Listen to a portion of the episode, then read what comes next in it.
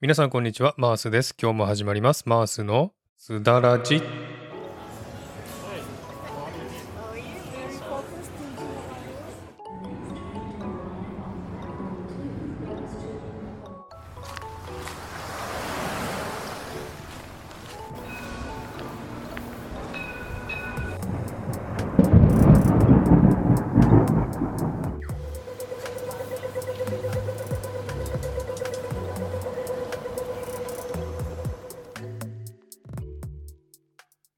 はい、えーこのマースのすだらじは一つのテーマに沿って台本なしのフリートークをするというコーナーです。気になったこと、考えていること、人生のこと、ちょっと重いテーマなど、その時その時にピンときた話ができたらいいなというコーナーです。すだは韓国語でおしゃべり、ラジオはラジオ、おしゃべりラジオという感じで聞いていただければと思っております。はい、皆さんお元気でしょうか？マースです。今日も聞いていただきありがとうございます。えーもう12月ですね。本日から12月となりまして、今年もあと1ヶ月ということでね、皆さんどんな日々を迎えていらっしゃるでしょうか？もうね、日本はね、多分クリスマスとかお正月が来るので、かなり忙しい毎日を送る方も多いんじゃないかなというふうに思いますけれども、オーストラリアはですね、クリスマスはありますけども、お正月がないんですね。ですので、クリスマスが終わったら、もう本当に暑いですので、夏休みという感じでね、皆さん本当にぼーっとした感じで暑い日を過ごしておりますけれども、今日はですね、前回やったですね、2025年7月は日本のターニングポイントというお話の2つ目ですね、補足という感じでお話をしたいと思いますので、今日も最後までゆっくりと聞いてくださいね。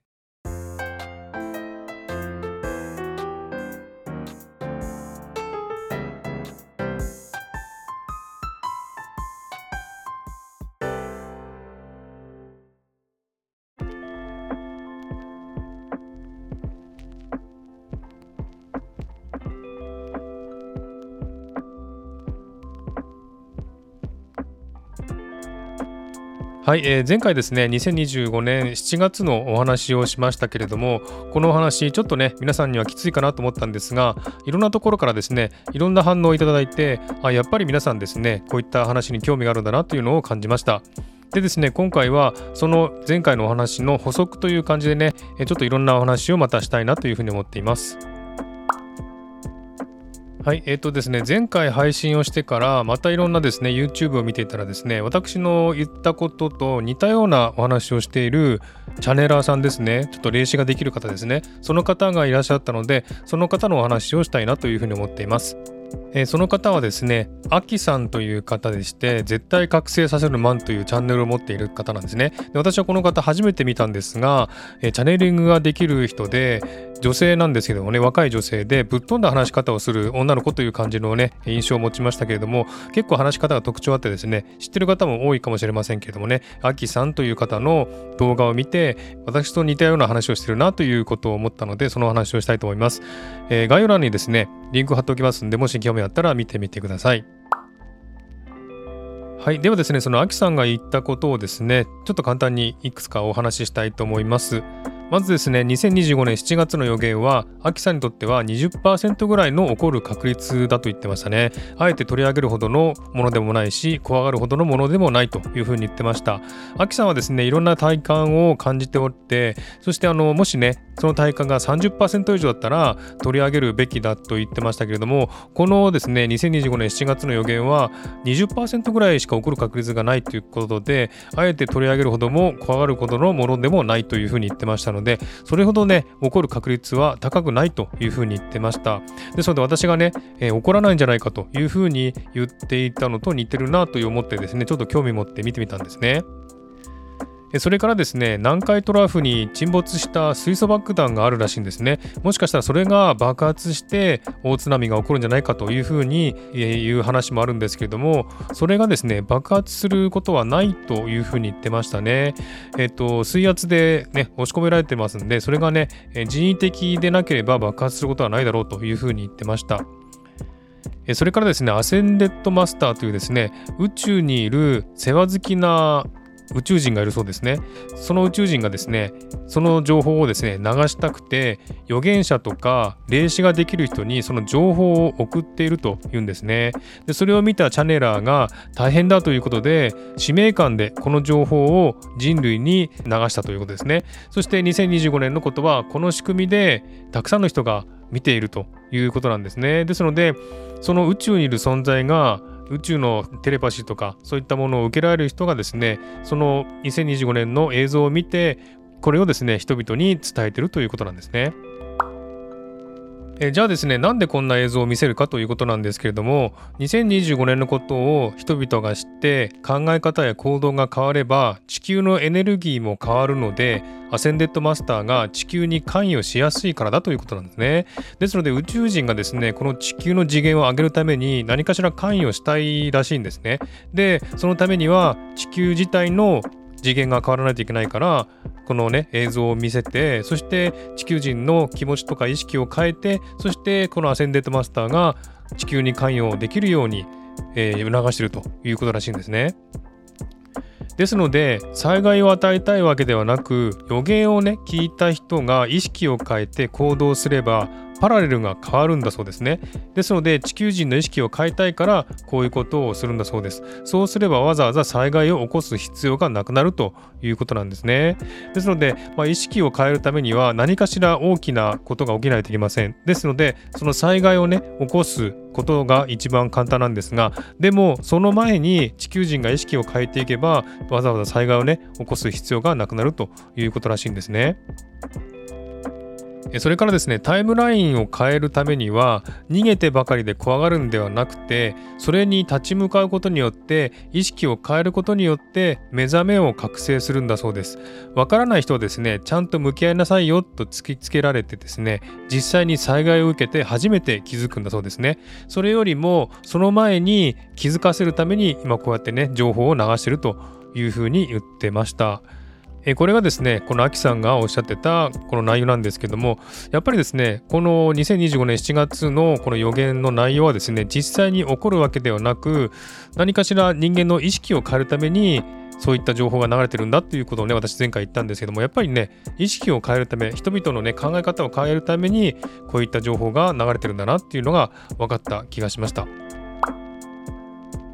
はい、それからですね、あの先生術の方もですね、YouTube を出していまして、この2025年7月のあたりの星の動きをですね、見ている方もいらっしゃいます。その方の動画も、えー、概要欄に貼っておきますんで、興味あったら見てください。えこの方はまゆこさんという方で先生術を使って2025年の7月あたりの星の動きを見ていました。でおっしゃることにはですね先生術的にも2025年の七夕あたりに天王星が双子座に入るらしいんですね。そして2025年の初めに冥王星が水亀座に移動したり海王星がですね3月30日にお羊座に移動するので大きな出来事が起こる可能性があるというふうふうに言ってるんですね。ですので先生術的に見ても何かしら起こる時期なんだそうです。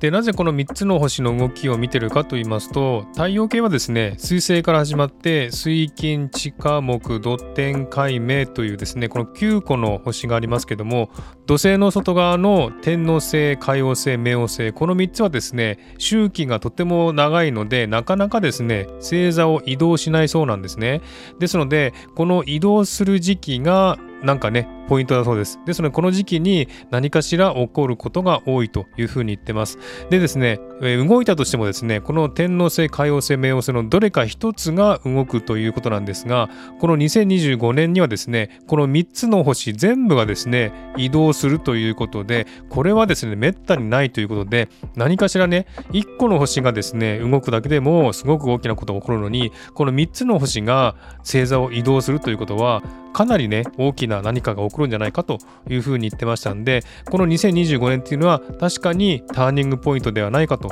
いうふうにおっしゃってました。ですので、この2025年はですね、地球にとっても新しい時代が来るんではないかというふうにおっしゃってました。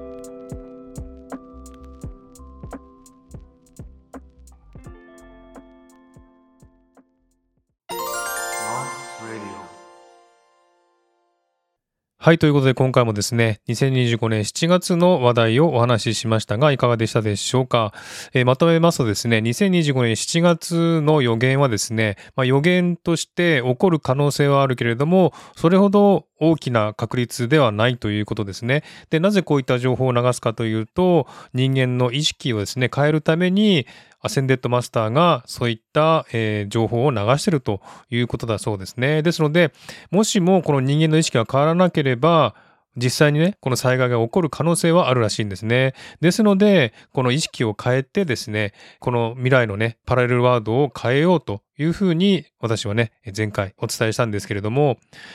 え考えてみればですね、パラレルワールドは一つではないはずなんですよね。だから、あの預言者とかですね、霊感のある人が2025年7月に大災害が起こると言ったとしても、それが必ず起こるとは限らないわけですよ。パラレルワールドっていうのは何千何万何億っていう可能性があるわけですから、その災害が起こるパラレルワールドもあるし、起こらないパラレルワールドもあるし、また別の世界もあるはずなんですね。ですので、このパラレルワールドが何千何万とあるとしたらですね、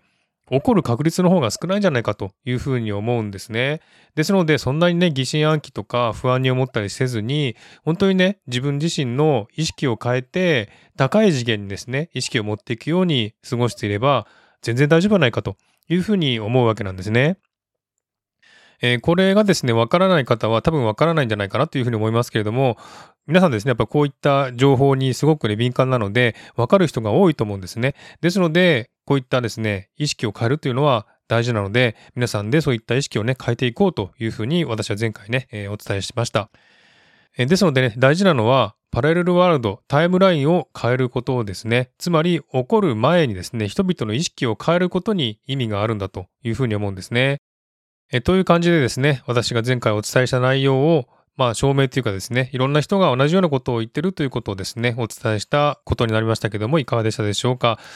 えー、本当にあの、1999年のノストラダムスの大予言の時もありましたけどもね、あの時も多分皆さんがですね、そういった意識で言ったために、意識が変わったために、1999年には何も起こらなかったのかもしれません。今回もですね、皆さんの意識が変われば、この大災害は起こらない可能性も大きいですのでね、ぜひ、あの、毎日幸せなですね、日々を過ごして楽しいことだけをしてですね、気持ちを軽くしていけば絶対に大丈夫だという確信を今回持つことができました。ですのでね、皆さんでそういったね、新しいパラレルワールドを作りたいなというふうに思っています。はい。ということで今回はこの辺で終わりにしたいと思います。今日も聞いていただきありがとうございました。リクエスト、ご意見、ご希望などお便りをお待ちしています。概要欄のメールフォームから送ってください。えー、SNS の DM とかですね、Spotify のコメント欄でもお便り、コメントをお待ちしています。はい。ではまた次回お会いしましょう。お相手はマースでした。Have a good weekend.